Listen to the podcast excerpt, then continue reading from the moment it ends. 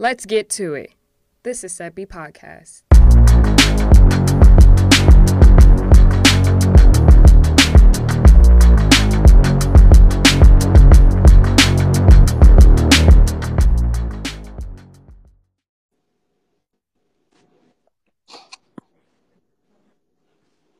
Hey, sorry, did you guys?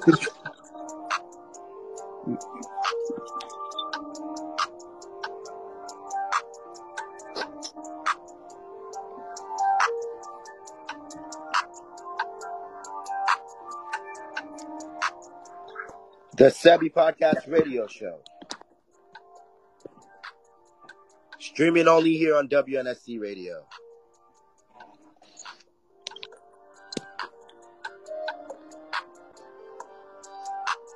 Ah, that's right.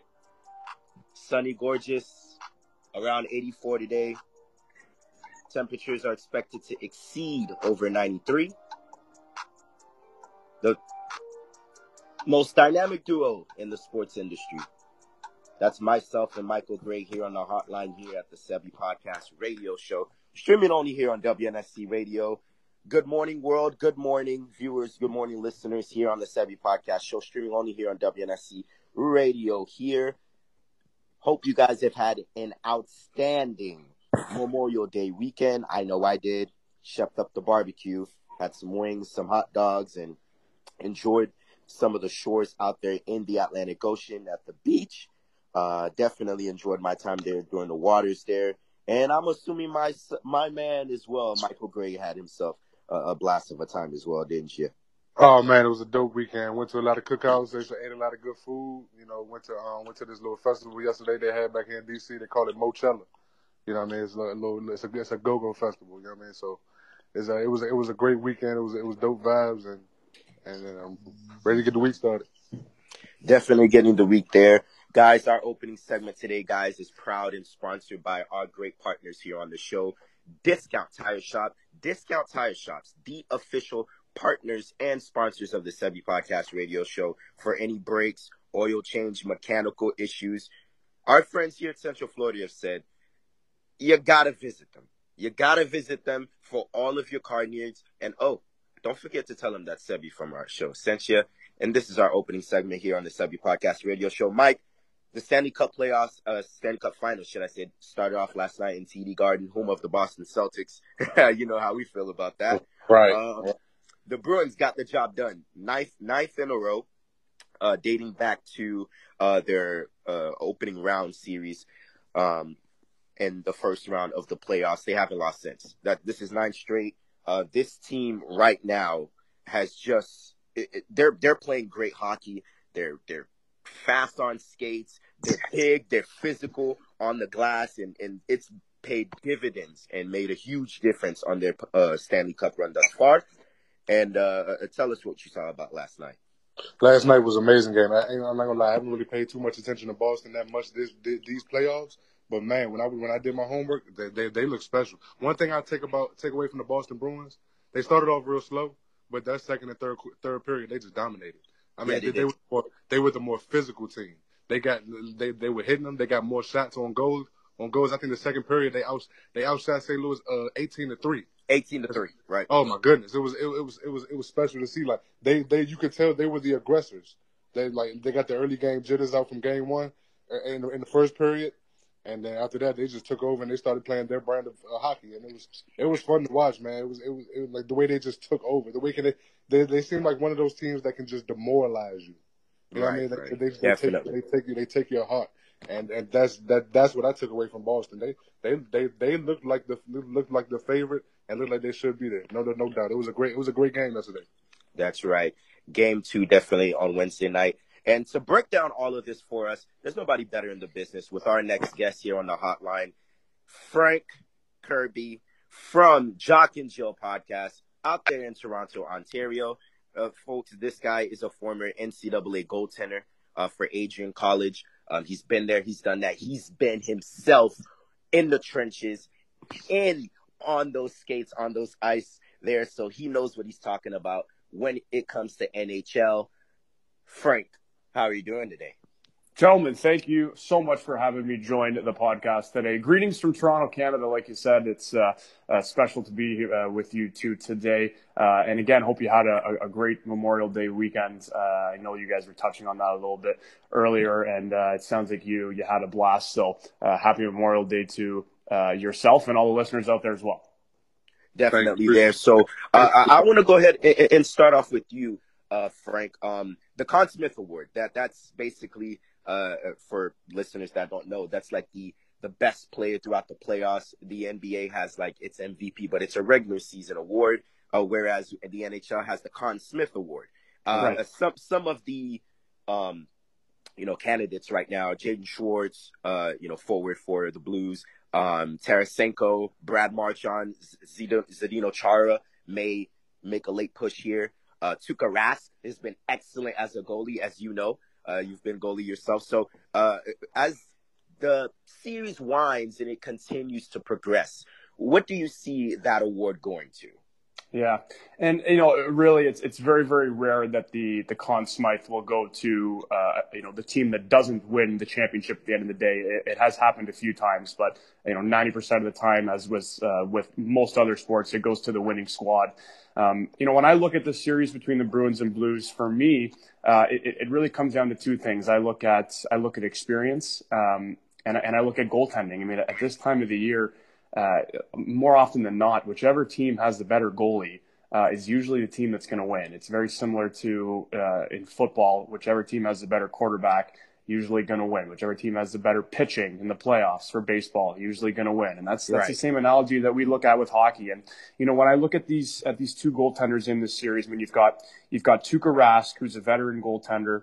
Uh, he's been in the league for ten years.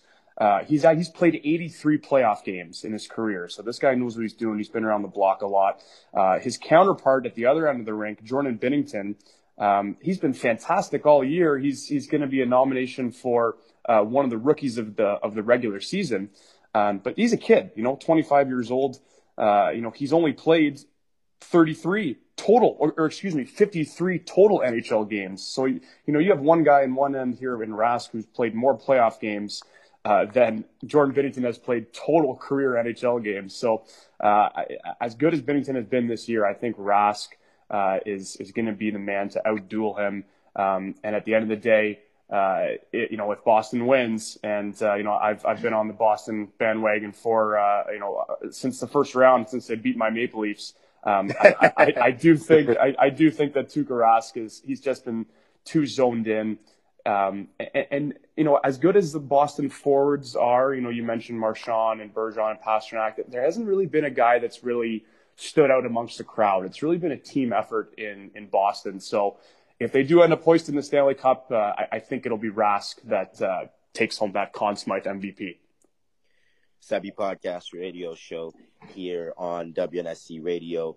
Uh, Frank, uh, tell me uh, about these these these teams because um, I think it's a it's a difference in styles. Like like I mentioned earlier, Boston, um, like you know they they skate, and I mean you look at the ring, kind of like what Mike mentioned, especially in the second and third period when they outshot them 18 to 3 you could see just the speed factor uh, yes. uh, you know was just out of this world and then they really got physical and dominated the glass as well uh, with some hits in there so it looks like this these two teams are a team of different type of styles the blues haven't been here since 1970 uh, in this position. So talk about that for us. Yeah, and, and it's funny you haven't mentioned the, the, Blues haven't been in this position since 1970. They actually played Boston in 1970, mm. uh, and and and they lost. And you know, funny enough, the the Blues have been to the finals three times: 68, 69, and 1970 they got swept in all four series. So, wow.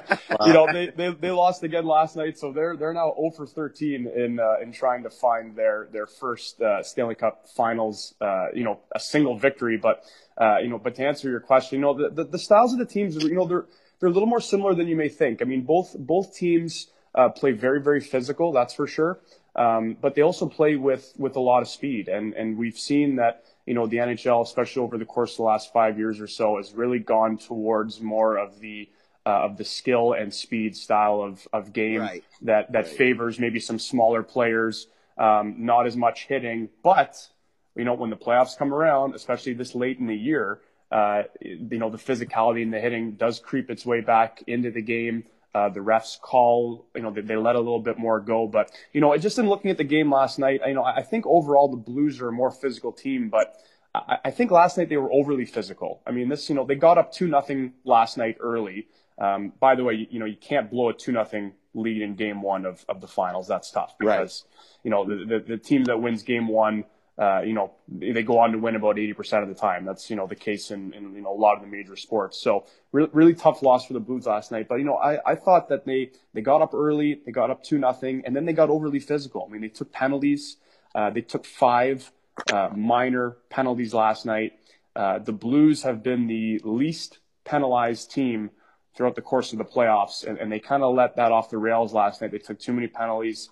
Uh, the Bruins scored early on a power play, and then they tied it up uh, and then the wheels, you know, kind of kind of fell off from there. And you know, I was I was really interested to see how how the teams would come out last night because there was such a long layoff between games. I mean, the Bruins had 11 days off from yeah after from their, sweeping the Hurricanes, right? Yeah, after sweeping the Hurricanes, and and the Blues. I mean, they they had a week off as well. You know, for, since uh, since beating San Jose, and I know both teams uh, complained a little bit uh, about that. You know, what's what's with the delay? I mean, we're seeing that in the NBA now as well. It's it's crazy to give that guys that much time off, but um, you know, they they. Uh, the, the, Bruins came out slow uh, for sure with 11 days off. The, the St. Louis capitalized on that, but um, at the end of the day, they, they they couldn't close it out. You know, the more experienced Boston team took it to them as the game went on, and and and the uh, the goaltender net for St. Louis, I mentioned Binnington, uh, who's been really good this year. I, I think his uh, his inexperience uh, showed a little bit because there was a couple of couple of goals late in the game there that I'm sure he would have liked to have back. Definitely there. Uh, uh, the the experience of the Blues definitely showed in Game One after blowing a 2-0 lead. Go ahead, Mike. Yeah, hey, hey Frank, I got a couple questions for you. Um, they're, they're actually about the playoffs in general and, and not the finals. Cool. One of my questions, one of my questions to you is, did you did you really did you expect the Calgary Flames and the Columbus Blue Jackets to get out of the first round to lose in the first round? Yeah, that's being being being the number one seeds. Yeah, and, and don't forget about your hometown team as well, Tampa, right? yeah, well, yeah. I, I'm, I'm well, he, I think he's all caps, baby. I yeah, think I'm, he's I'm, Alexander I'm, I'm area. Oh, okay, okay, okay. Caps fan. Yep. You, you know, it, it, has been such a strange playoffs. I mean, I, I can't I, have been watching hockey my my whole life, and uh, I've never seen the playoffs like this, where so many good teams went out so early. Um, yeah. I mean, we saw Calgary, who was the number one team in the West with points, and then Tampa, the number one team in the East in points. You know, both go down really, really without a fight. I mean, it was. Don't remind was, me, Frank. Don't remind me. hey, hey, listen, listen, guys, listen, guys. I'm, I, have had a lot of pain as well this playoffs. My Maple Leafs uh, uh, lost that crushing game seven to Boston, they could maybe be in the finals right now. So we're all we're all dealing with some uh, some pain right now. But it, I, I, think that I think that it, it really speaks to the, the parity in the league. I mean, it, with with a salary cap league, all these teams are so closely matched, and, and it just goes to show you over the course of a regular season, 82 games. I mean, how much does a regular season really mean? I mean, it, right. it's. I mean, we're, we're seeing this year that you know does it mean that much? I don't think so. Um, and, and, the other factor as well that you have to look at with you know a couple of these teams like Columbus and Carolina and, and Colorado that won rounds is you know these teams were fighting for playoff spots in March. Okay, these are teams that were battling for that final seventh, eighth spot for two months. So these teams were in playoff, have been in playoff mode for a long time. All right. of a sudden, right. there's something to say point. about being in rhythm. Right. Exactly. Exactly. Yeah, you get in a rhythm, and and you know a team like Tampa or a team like Calgary, you know they've been coasting all year, and and all of a sudden the playoffs start, and it's boom, it's gut check time, and you, you've got to really quickly change your mentality and, and, and get ready to play playoff hockey, and and you're doing it against an opponent that's been in that mentality, you know, for six weeks already. So. Um, I, I think that's that. That's there's some other factors as to you know what happened with a couple of these powerhouse teams that went down, but I, I do think that is uh, a big part of it. Got you. My last question to you is about my my Washington Capitals. Obviously, we're coming off that championship, that Stanley Cup championship last year. But I wanted to know, what do you think was the biggest like downfall to to their to their losing in the first round of seven games this year? Do you think the TJ Oshie uh, injury has something to do with it, or we just weren't we just weren't ready this year to, for the moment? I, I think I think for sure when you lose a guy like TJ Oshie, that's big. I mean, he's Yeah. he's he's one of their he's one of their emotional leaders. And, Uh, and Backstrom didn't seem like himself. I I, I, I noticed that as well. Yeah, may that's- have, yeah, yeah, he may have been playing hurt. And, and let's face it, I mean, a lot of these guys were probably still hung over from uh, from their championship. right. That's true. That's true. That's true. they uh, no, but uh, you know, it, the Washington Capitals have played. Um, Michael, your, your your team's played a lot of playoff hockey. I mean, in the last in the last seven or eight years, you guys have had a lot of runs, uh, and and a lot of. I mean, a lot. These guys have played a lot of hockey. I mean, you have your you know your guys like Ovechkin and Backstrom that have played a lot of Olympic hockey, and they go to the World Championships every year. And I think I think it may have just all kind of caught up with them. I mean, uh, you know, having a deep run last year and a short off season. Uh, and, and all of a sudden you run into a hungry, hungry Carolina team. Right. Um, and, and hey, it was, you know, they lost in overtime of game seven. I mean, one, one bounce and, uh, and Washington is moving on. Right. So Right. I think, I, I think maybe, um, could you, I, I don't want to say they were tired, but, um, you know, they were, they were going up against a Carolina team that, uh, that was maybe a little hungrier than, than Washington was after, uh, after coming off, uh, you know, a very emotional playoff run just the previous year. Yeah, that, that that that that makes perfect sense. And then also, you know, you got to c- count in the factor that you know a- after you win the championship, the following year you're going to get every team's best. You know? Exactly. Yep. That has something Yep. to do with it too. Absolutely, man. You know that, uh, yeah, you know, when, when you win a championship, you've, you've got a target on your back. And, uh, you know, especially a guy like, uh, like Alex Ovechkin, who, uh, you know, one of the best players of, uh, of our generation runs around, uh, you know, like a chicken with his head cut off, hitting guys. And- first Right. ballot Hall of Famer. I mean, this guy Absolutely. Easy.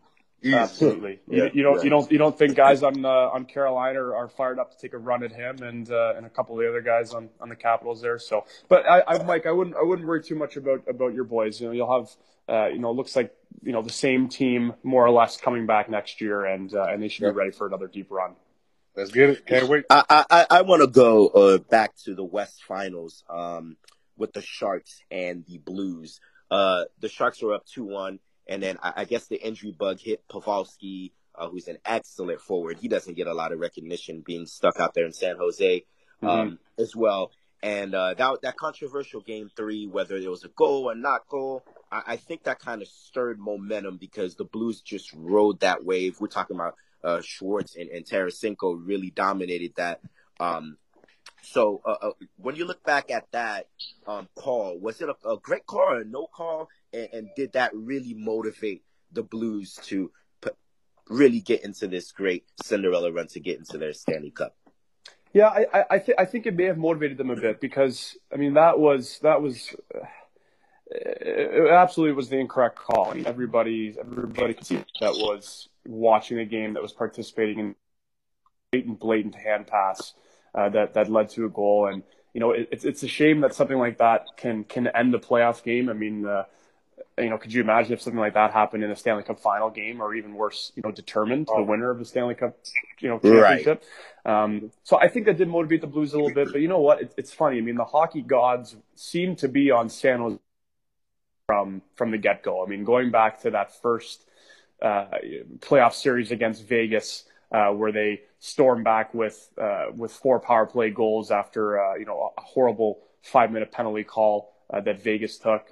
Um, you know, coming down to that hand pass. I mean, San Jose seemed like they had all the luck, and and a lot of people were thinking, you know what, this is finally their year because this is a team that has has been grinding away and, and trying to get their franchise's first Stanley Cup for you know 10, 15 years now. Uh, Right. They've, they've been a relevant playoff team, and once again they just fell short. I mean, it's it's it's hard to say. I mean, they were they were on. It- it's it's kind of like the Capitals of the West.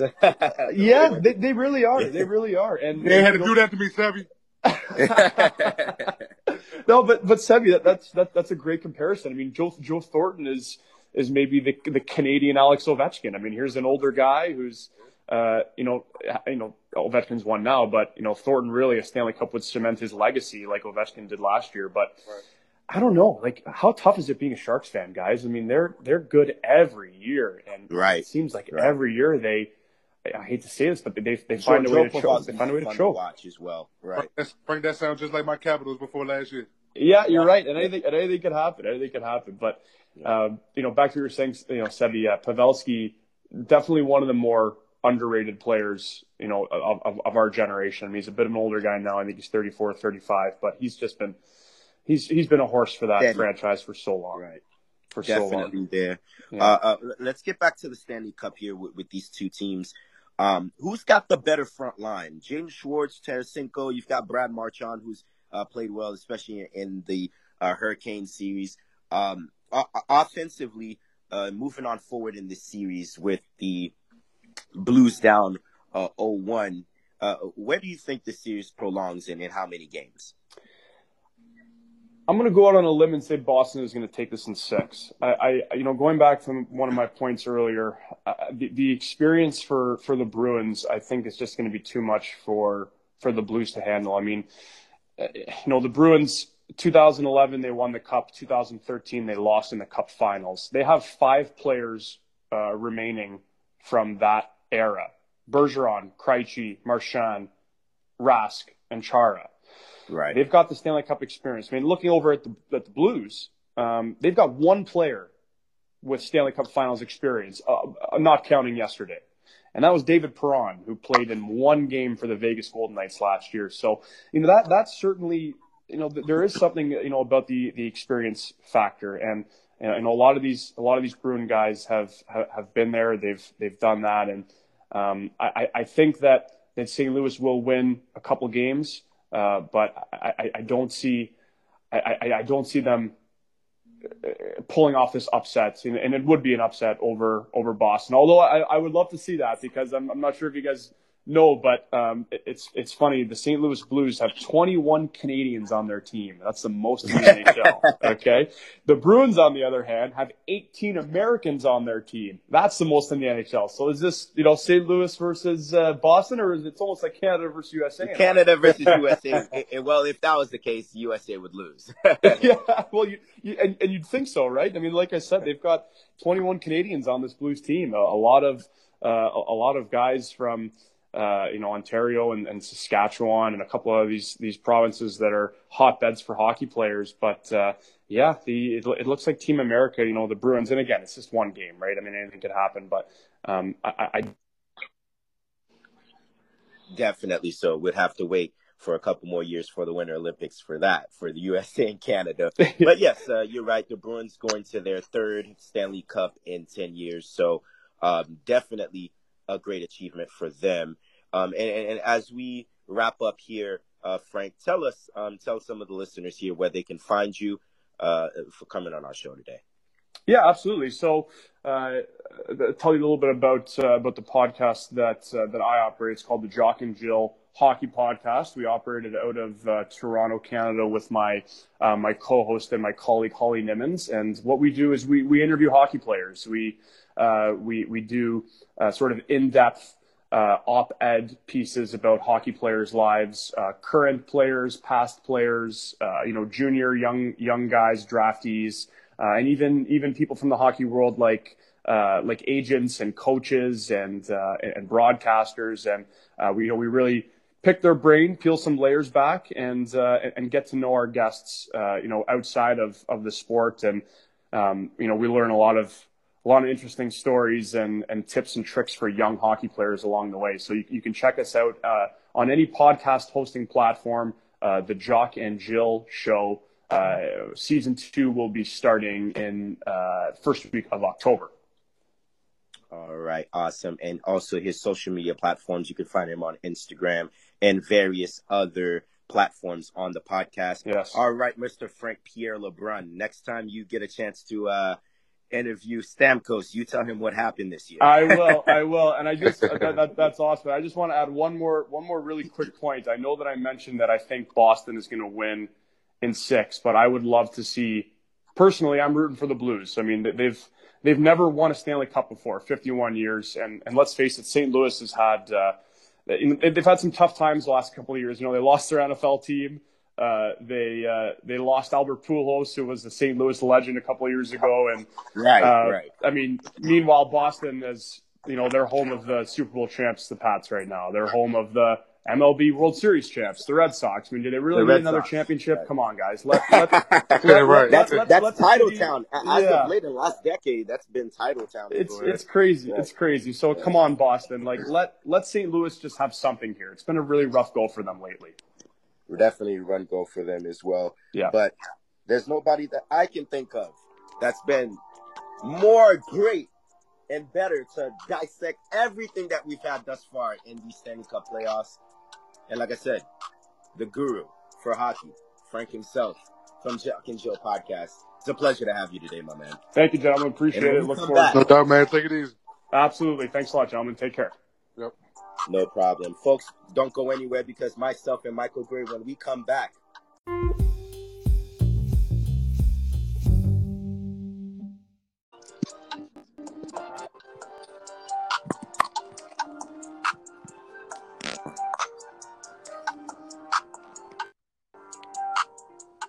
This Sebi Podcast Radio Show, myself and Michael Gray back.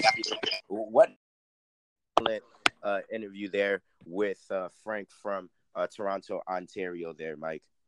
It was dope, man. I really enjoy it. I like I like listening to people that that know that know the sport, know know their sports, and you could tell just by listening. He knows his hockey. He's passionate about his hockey. It was it was great hearing him talk. He has good energy. I, I like. It. Definitely go ahead and shift gears here. The NBA Finals, the Golden State Warriors going to their fifth straight.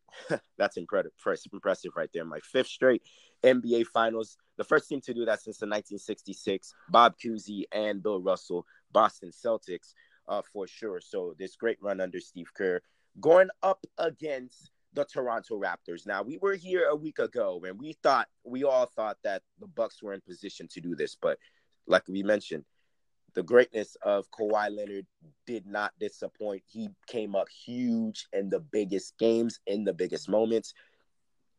Nick Nurse pressing, pressing all the right buttons, trusting VanVleet to Mhm. play a big role.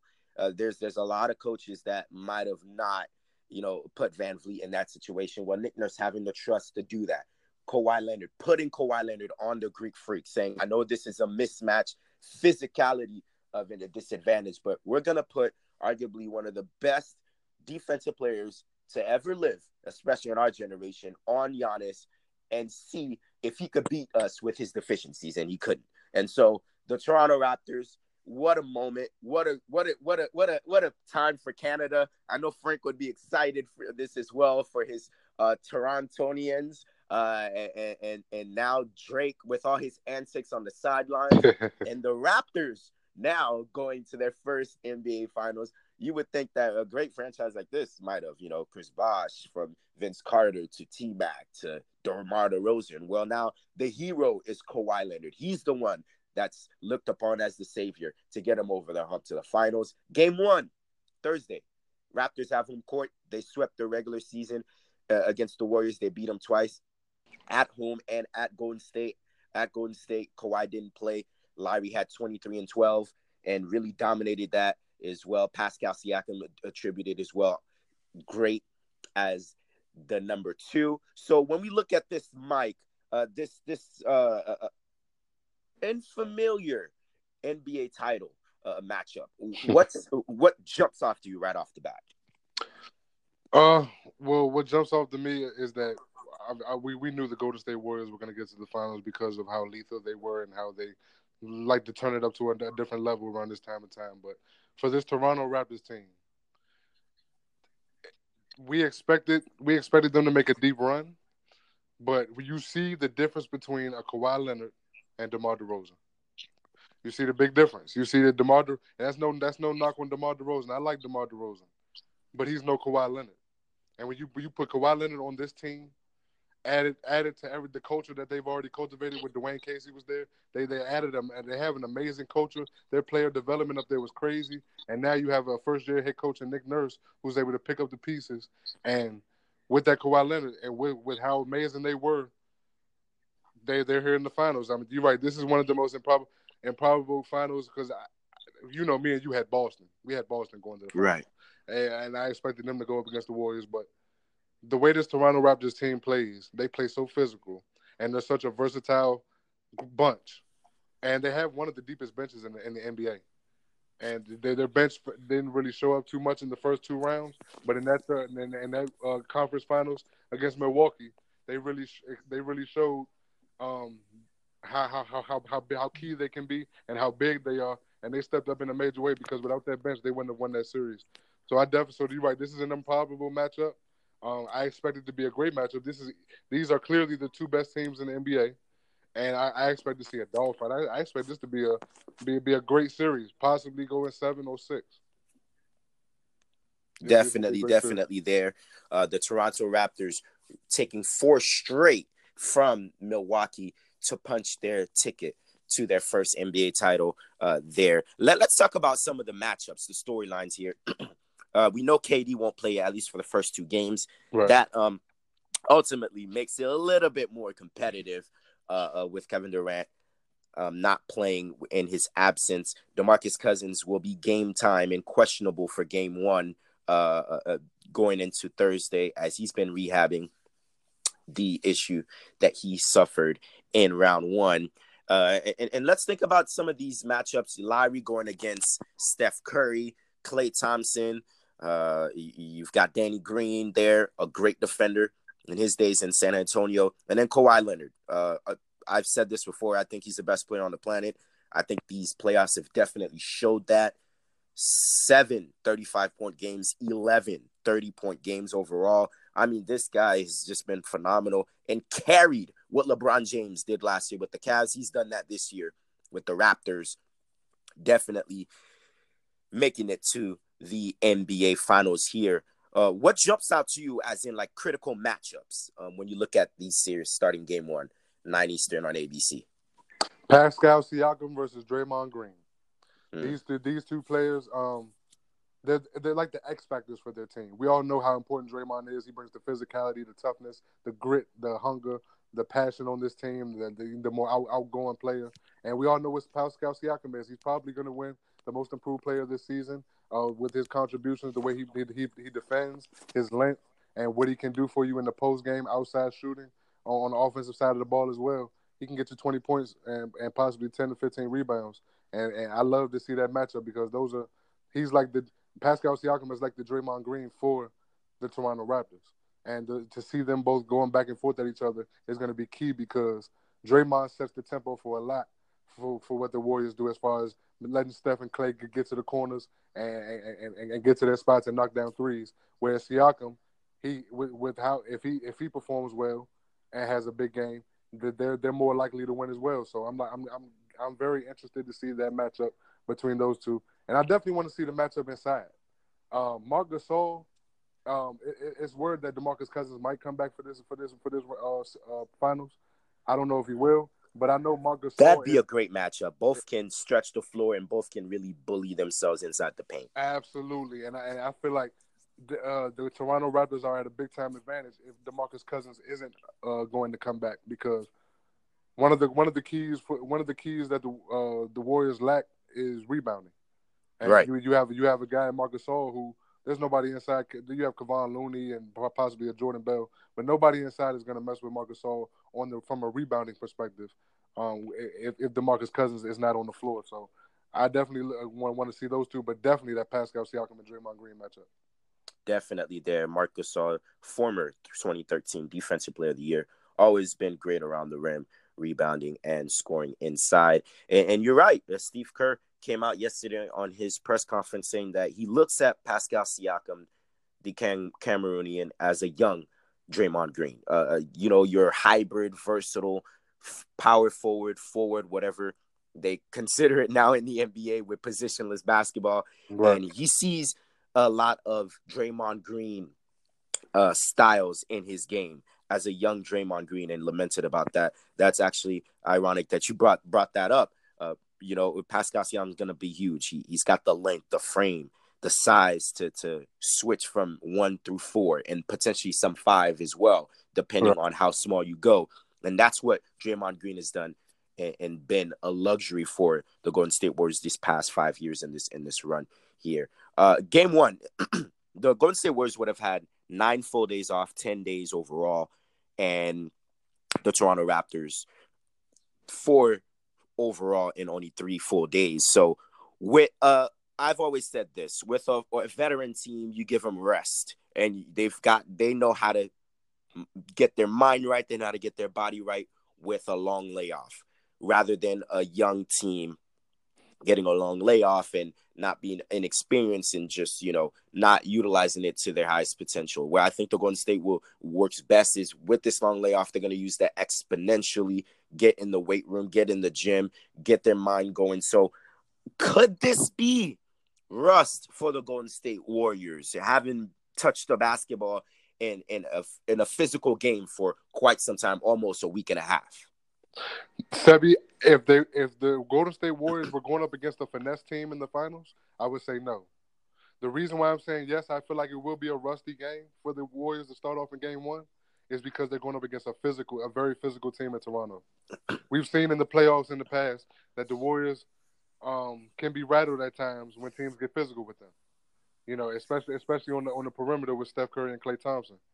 You have two guys that play uh, very tremendous physical defense in Kyle Lowry and Danny Green, and I, I feel like that those two, along with what Kawhi can bring to the table, I, I, I see I see rust playing a factor. I don't see rust playing the factor to the point where they might get blown out, but I see rust playing the factor to the point where I can see Toronto still in game one because their legs will be more fresher. And granted, they have four or five days. They're going to have four to five days off as well.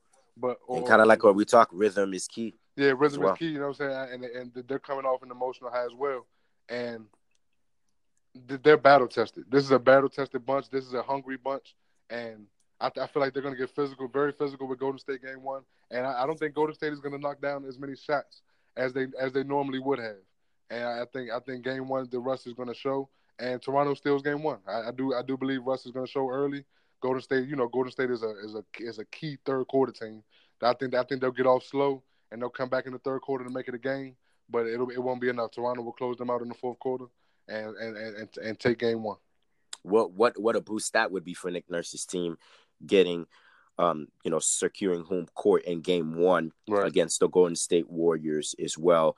Uh, talk about this run that Kawhi Leonard's had in these oh, playoffs. I mean, it's been LeBron Jordan esque when you look at the numbers. The numbers really don't lie for you. I'm not an analytics guy as well, but the PER, when you look at the metrics, I mean, this has been some postseason run.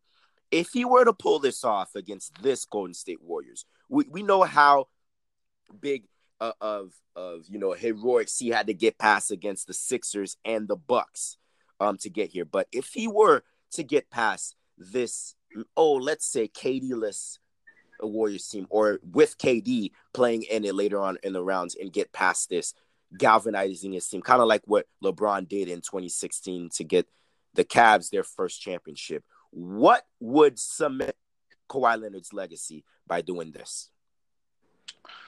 Oh, his le- oh, if if he was to pull this off against this Warriors team after the run that he's had, um, th- throughout these entire playoffs, we'll be looking at this as one of the top top two, maybe maybe best playoff run ever in NBA history by a superstar.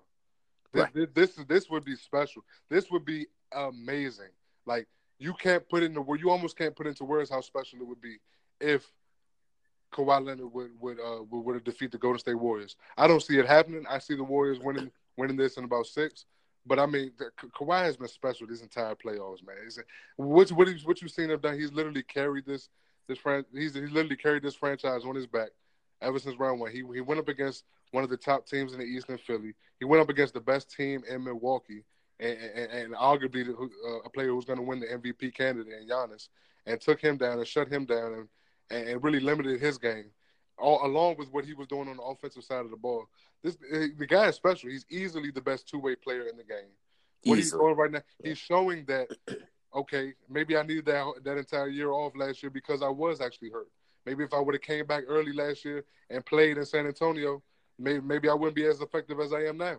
You know, what I mean, he's he's proven he's proving his worth right now. A lot of people had questioned his worth coming out of San Antonio because of how that happened and how that happened with uh, sitting out the entire year. Oh, the trainers are saying you're good, and but you're really sitting out. Nobody knows your body better than you. And Kawhi Leonard easily showed that, and he he's putting he put it on display this year. You know, he he set out some some regular season games to get himself ready for the playoffs, but come playoff time, it was it was full go. You know, what I'm saying he some and some of it was hurt. You know, this last round against Milwaukee, he was injured for for some of it, and he continued to fight. He continued to. He didn't let anything. He was motivated and driven. He continued. He didn't let any obstacles or adversity stop him from his ultimate goal. And I love his humbleness. When you hear him in the press conference, you hear him. Mikey's about, very even kill. Oh my goodness, very even kill. You hear him talking about uh, one of the guys. One of the media reporters asked him about uh, what, what do you think about? Do you do you feel like you've taken that mantle as the best player in the league? And he says, I don't care about that type of stuff. All I care about is being a part of the best team. And right now, he's he's got one team in, ahead of him uh, before stopping that goal. And I mean, I'm very impressed with Kawhi. It's, it's, almost to the point where like, how can you not like this brother? He's special on all ends, on the court, off the court. He's very frugal and humble. He uh, he knows we he never forgot where he came from, and his play his play is on display. I I don't know. I don't care what team he goes to next year. He's going to get a big time major contract, and he's going to be very very well taken care of. Definitely there. Without KD for the first couple runs, you're Nick Nurse. What do you do? Who do you put Kawhi Leonard on? I, I I've always said that um, this is probably going to be challenging for Nick Nurse yeah. um, with his lineup. do you play Ibaka a little bit more rather than Marc Gasol because of the switching and the matchups as him being a better rim protector? Not saying that Gasol isn't, but he's probably a little bit more past his prime. Um, yeah. Does Pascal Siakam play a lot of the four and get the Draymond Green assignment? So Kawhi Leonard, uh, you really don't want him running around screens off ball screens, running around chasing Steph and Klay off of those screens because maybe gonna tire him out on the offensive side. But you're Nick Nurse. What do you do? What's the assignment with without KD there? What do you do? Well, it, it, just like you said, you don't put him on Steph because Steph is gonna run him out the gym, and so so in order to um and you you have two legitimate guards that can take care of um Curry and Clint Thompson. You can't stop you can't stop these guys obviously, but you can neutralize them to some degree because you have pit bulls on the on the perimeter already. What I would do since Kevin Durant isn't in, in, in I would put Kawhi Leonard on Andre Iguodala. Andre Iguodala is not going to be a, a, legitimate is not a legitimate threat on the offensive side of the ball that Kawhi Leonard has to worry about that that would tire him out and, and wear him down. So you put him on Andre Iguodala. Uh, and, and, and, let him let him roam free on the offensive side of the ball and make plays and, and do his thing. But yeah, definitely, I definitely would put him on an Iguodala. Some sometimes possibly, sometimes possibly on a Draymond Green. Somebody that's not going to tire him out on the offensive side of the ball because putting him on Steph or Klay is going to wear him down. I mean, the consistent movement that these guys do is is is, is tiring for any superstar. And we know and Mike, that's what I would do. I that's what I would do. We've seen in the Blazers series how Draymond Green really impacted that series. I, I thought he was the MVP, although you know Steph Curry, Steph Curry didn't score under 35 in any of those four games, right. which is insane. Right. But you know, the catalyst, the guy that runs the show, Maverick and Top Gun, that's that's Draymond Green. That yeah. is ideally Draymond Green. He's the one that brings the ball up the floor. He sets the tone, the pace. That you, there's a lot of times in, in Warrior games where you see a team score a basket, or on the other end, in a blink of an eye, the Warriors score a basket right after that. So and that's Draymond's Green impact on the floor. That's who I'd have Kawhi Leonard on. Obviously, again, that's a size matchup, but what, what we've seen Steve Kerr do with with with, with uh, Green is play a lot of uh, of his things that he runs and all of a lot of his sets on top of the elbow right. and on top of the key. And so having Kawhi Leonard there as uh, an excellent perimeter defender, he can get active hands on, on, on some of the deflections. He he can you know, uh, tell his teammates to where where to set up and, and where to line up to to tell them that hey, pay attention off the off ball screens and, and let the guys like Danny Green and and, and uh, others run Chase and Curry and Thompson. Although for Lowry, he's gonna have to be huge if they pull this off. So he's probably gonna be the ones chasing Curry. Uh, you know, the pit bull that he is. But I would have Kawhi Leonard without KD on the floor on Draymond Green. Yeah. I, I think he is the one that ideally runs the floor. He's yeah. the one that that's gets everybody involved. Uh, you know, you're gonna have to to live with something. And I think the ball pressure that Kawhi Leonard is gonna put on him, he's not just gonna let Draymond Green have a, a, peripheral vision to look at the floor without any pressure on. I think he'll put pressure on that. I think he'll get deflections, those big mittens and, and hands that he has. He isn't called the, the claw for no reason. So I, I think that he'll be instrumental in, in guarding Draymond Green. That, that's a great point. I think I think so as well. And, and, and like you said, Draymond Green facilitates and sets up a lot for this offense. So so having a guy on him like Kawhi Leonard would disrupt a lot of that and could could bode in Toronto's favor. But uh, but that that that puts the, if you put you putting Kawhi Leonard on Draymond Green puts that much pressure on Kyle Lowry, Danny Green, uh, VanVleet, guys like that. It would be guarding Thompson and Curry to, Right. to continue to stay with your man and stay with your man. We got we got somebody in the claw that, that's going to handle Draymond Green. Now it's up to y'all, the guys, to continue to stay with your man on screen, stay disciplined uh, in the pick and rolls. So yeah, it, it, it would definitely bode well for them, no doubt. Right, definitely there. And I, I people tend to forget. I've I've known this Kawhi Leonard guy since San Diego State. I watched a lot of games with the Aztecs. He played some four out Yeah. there. So uh, you know, and I think he bodes well for this type of style in the NBA, po- positionless basketball. He can get Draymond Green. Draymond Green is not going to post you up like other power forwards will. He'll just stay on top of the elbow. He'll run the floor. He'll set up on top of the key. Occasionally, he'll roll to the basket. But as in terms of trying to bully you inside, Kawhi Leonard's going to have time. He may exert some energy, but it won't be to the magnitude of chasing Curry and Thompson off the off ball screens and then having to deliver on the offensive end, which is going to be a nightmare. But what we know for sure, these playoffs told us there's going to be a lot of parody, mayhem, and storylines because, of course, the Toronto Raptors, they've doubted us all year long. And they're here to prove us wrong. And oh, by the way, expect some a couple more antics by Jurassic Park and Drake. No doubt. You're listening to the Sebi Podcast radio show streaming only on WNSC Radio. Mike, when we come back, folks, don't go anywhere. We've got two, not one, but two guests coming on our show. Discuss the Champions League final between the Tottenham Hotspurs and the Liverpool Reds. That's right. You're listening to the Sebi Podcast radio show, streaming only here on WNSC Radio.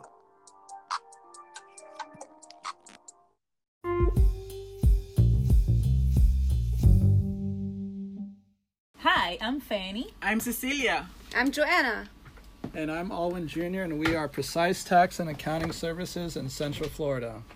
And we would love to give a special thanks to Sebi Podcast Crew for keeping us up to date with everything sports during this busy tax season. Do you find yourself overwhelmed by the changes in our new tax law? Or would you just love to have the peace of mind that comes with dealing with a well informed professional? If so, reach out to us for any of your tax, accounting, or small business needs and be sure to let us know that Sebi Podcast sent you. Thank you.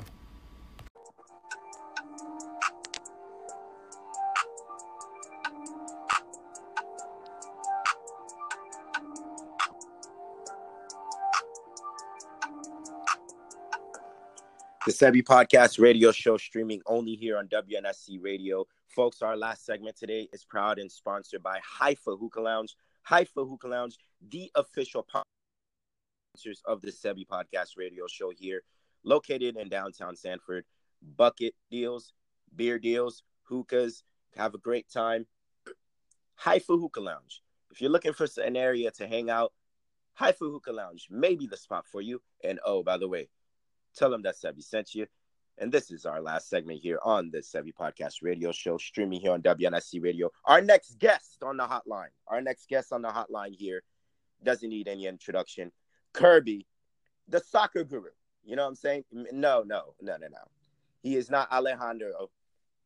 No, I would even say he probably isn't, you know, one of these marquee guys that are on ESPN. But Kirby really knows his stuff and he's right here on the hotline with us today to chime in on the Spurs and the Reds championship UCL Champions League final matchup in Madrid. What's going on, my man?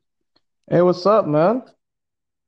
Doing well, doing well. We're pleased to have you on the show with us here. So, Kirby, let's just hey, let's just get right into it. We'll start off with the Liverpool side. Liverpool made history.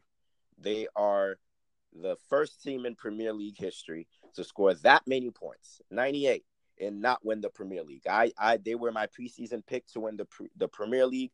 They fell short behind, of course, Manchester City, City repeating as champions behind Pep Guardiola, and that team right there may go down as one of the best Premier League teams ever. I mean, what they've done is is is an underrated run, and so Liverpool, you know, having to wipe their eyes and, and focus now on winning the Champions League.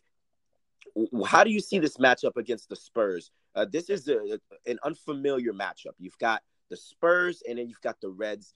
Not a lot of people expected this matchup. Uh, how did these two teams get here, and, and what do you expect as in terms of the matchup?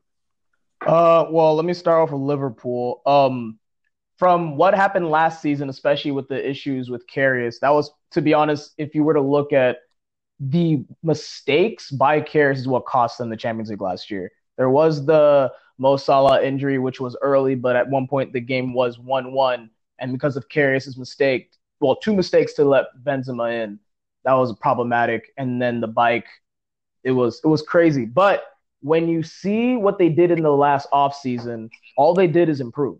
They got a better keeper. They got two or three decent midfielders, and now their bench is even stacked. So I'm not surprised to see them back.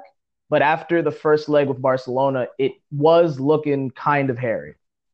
Right, right. Definitely they're down 0-3 to Lionel Messi, regarded as one of the best players of the generation here. The Sebi Podcast radio show, only here in WNSC Radio. Kirby on the hotline with us. So, Curbs, uh, when, when you look at this, this um, Tottenham side, Heung-min Son has been instrumental. I mean, when Kane has gone down, uh, he's been the guy that stepped up. Dele Alli a little bit as well up front, but I think it's it's also been a collective effort um, beating some of these top giants as well. I actually didn't have them getting past Ajax. I, I thought Ajax was in this Cinderella team, Cinderella, uh, you know, run, getting past Madrid, getting past Juve. I mean, you get past Madrid and Juve. I mean, you're you're up to something. So I actually didn't have them passing there. Well, Heung-min Son and others have really stepped up. And uh, looking at the press conference here, it seems that Harry Kane will be back. Uh, one of the premier, if not one of the best strikers in the world, and in the game right now. So, does that bode well for Tottenham uh, going up against the Reds? Um, the way I see it working is the way the team has been playing is truly insane.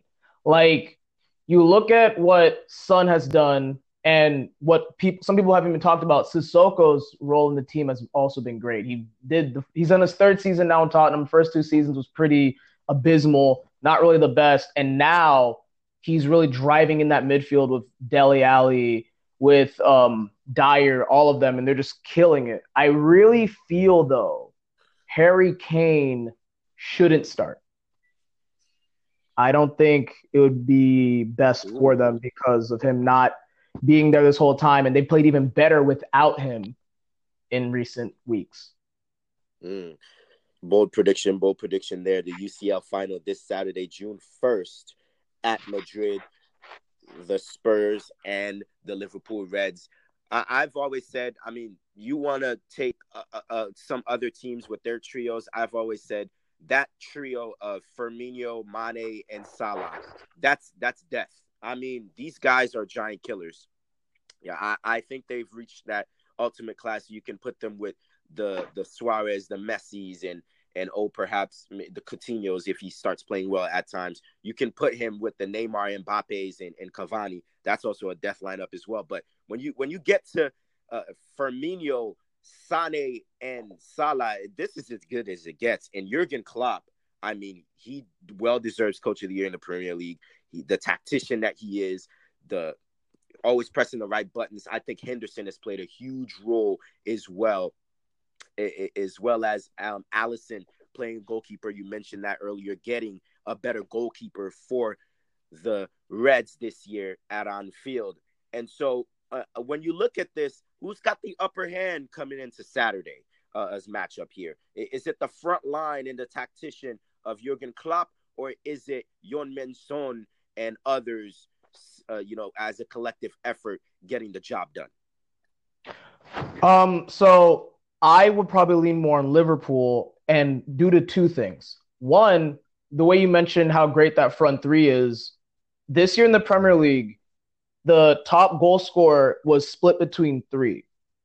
And it was between Salah, Pierre Emerick Aubameyang from Arsenal, and Sadio Mane. So two of their players got top goal scorers of the Premier League. And on top of that, you have Salah, who is probably still bitter, and the rest of the Liverpool team is bitter from not winning the Champions League last year. With all that experience, they are gunning for this. This is all they want.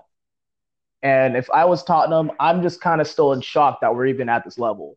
So I would lean more on Liverpool, but the way you see this whole Champions League running out, anything can truly happen. And you can predict one thing to happen, and no one's going to blame you if you were completely wrong because no one's going to be able to see anything happen. Definitely, the irony and the parody has definitely happened this year in the Champions League, and and, and I think you're right. I mean, I, I think Tottenham comes out and and eh, they they hold the fort down defensively. I, I think they don't they they don't press. I think actually Liverpool will be the team to press.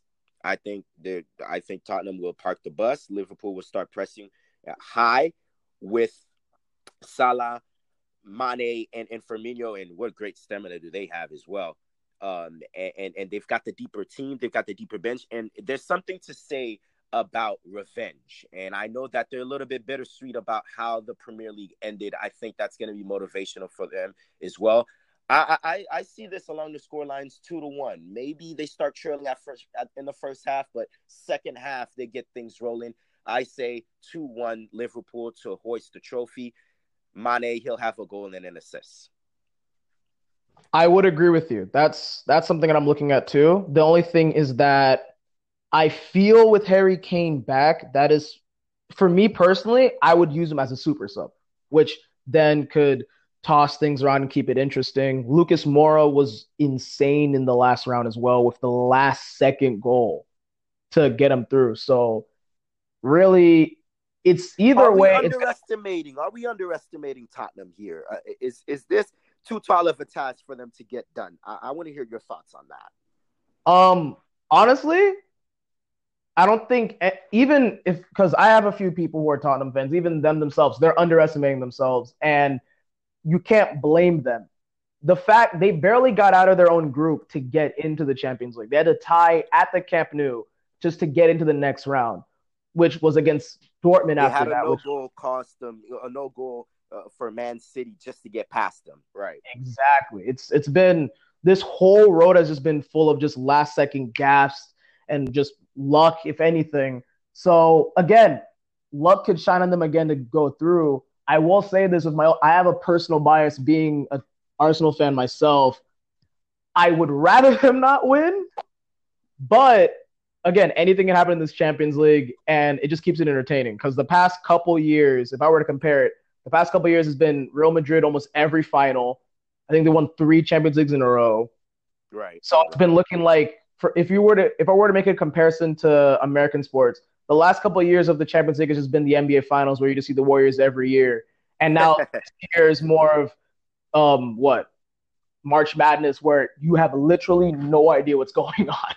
Right. It, has been it's been uh, the Real Madrid. It's been the Ronaldo uh, final. Uh, they thought that Juve had huge expectations this season, obviously getting upsetted by Ajax as well. But I'm going to agree with you here. I have a question here for you, um, uh, Kirby. Um, me being a Neymar fan, uh, you know, the, with Neymar, it's it's kind of like James Harden. You know, he has his highs, his lows, excellent talent, but you know, when when it needs time to step up, he he always shines away from it. I mean, you you you you hear you see the comparisons with the flopping of Harden, the flopping of Neymar, uh, but then again, you see the incredible talent as well. Well, when you look at my uh, uh, Salah, I mean, yes, he plays in Egypt, but this incredible run that he's had in these past three years, why isn't he amongst the elite? The Neymars, the Messis, the the Mbappes, the Ronaldos. Why aren't we considering him in that elite st- in that elite class? What he's done in Liverpool, in, in a market where you know you're battling Man United, Man City, Chelsea with all these big club players. They've stayed steady with Salah. Where where does he rank amongst the all time greats right now in our game? Um, honestly, I would put Salah up there. I would put Salah as of currently, he's in the top 10 of players in the world currently. That's why I see him.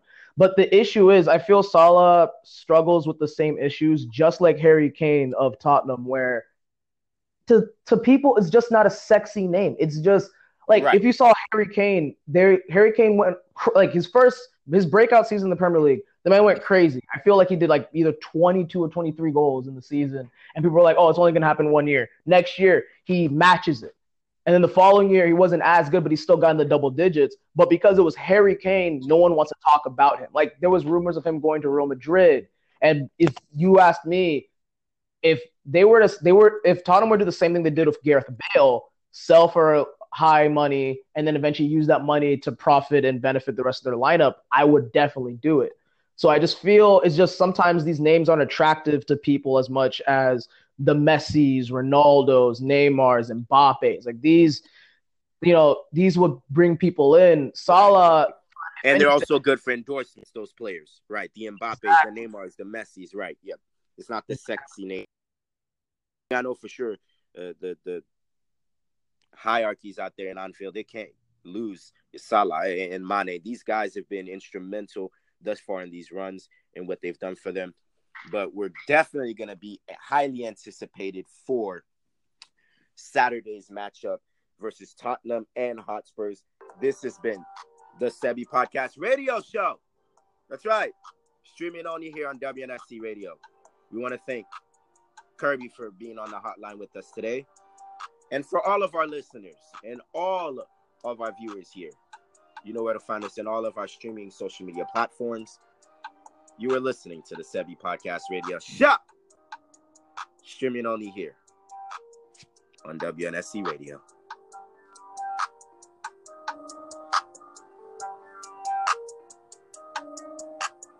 You've missed some of our recordings or some of our episodes? Have no fear. The Sebi Podcast experience is still here.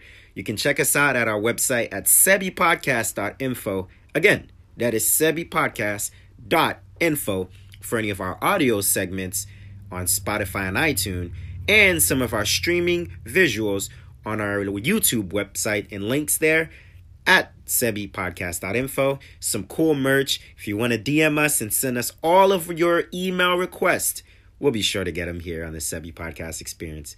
And remember, folks, whether you're listening on air or viewing online, Sebi Podcast is wherever you go, that is the slogan.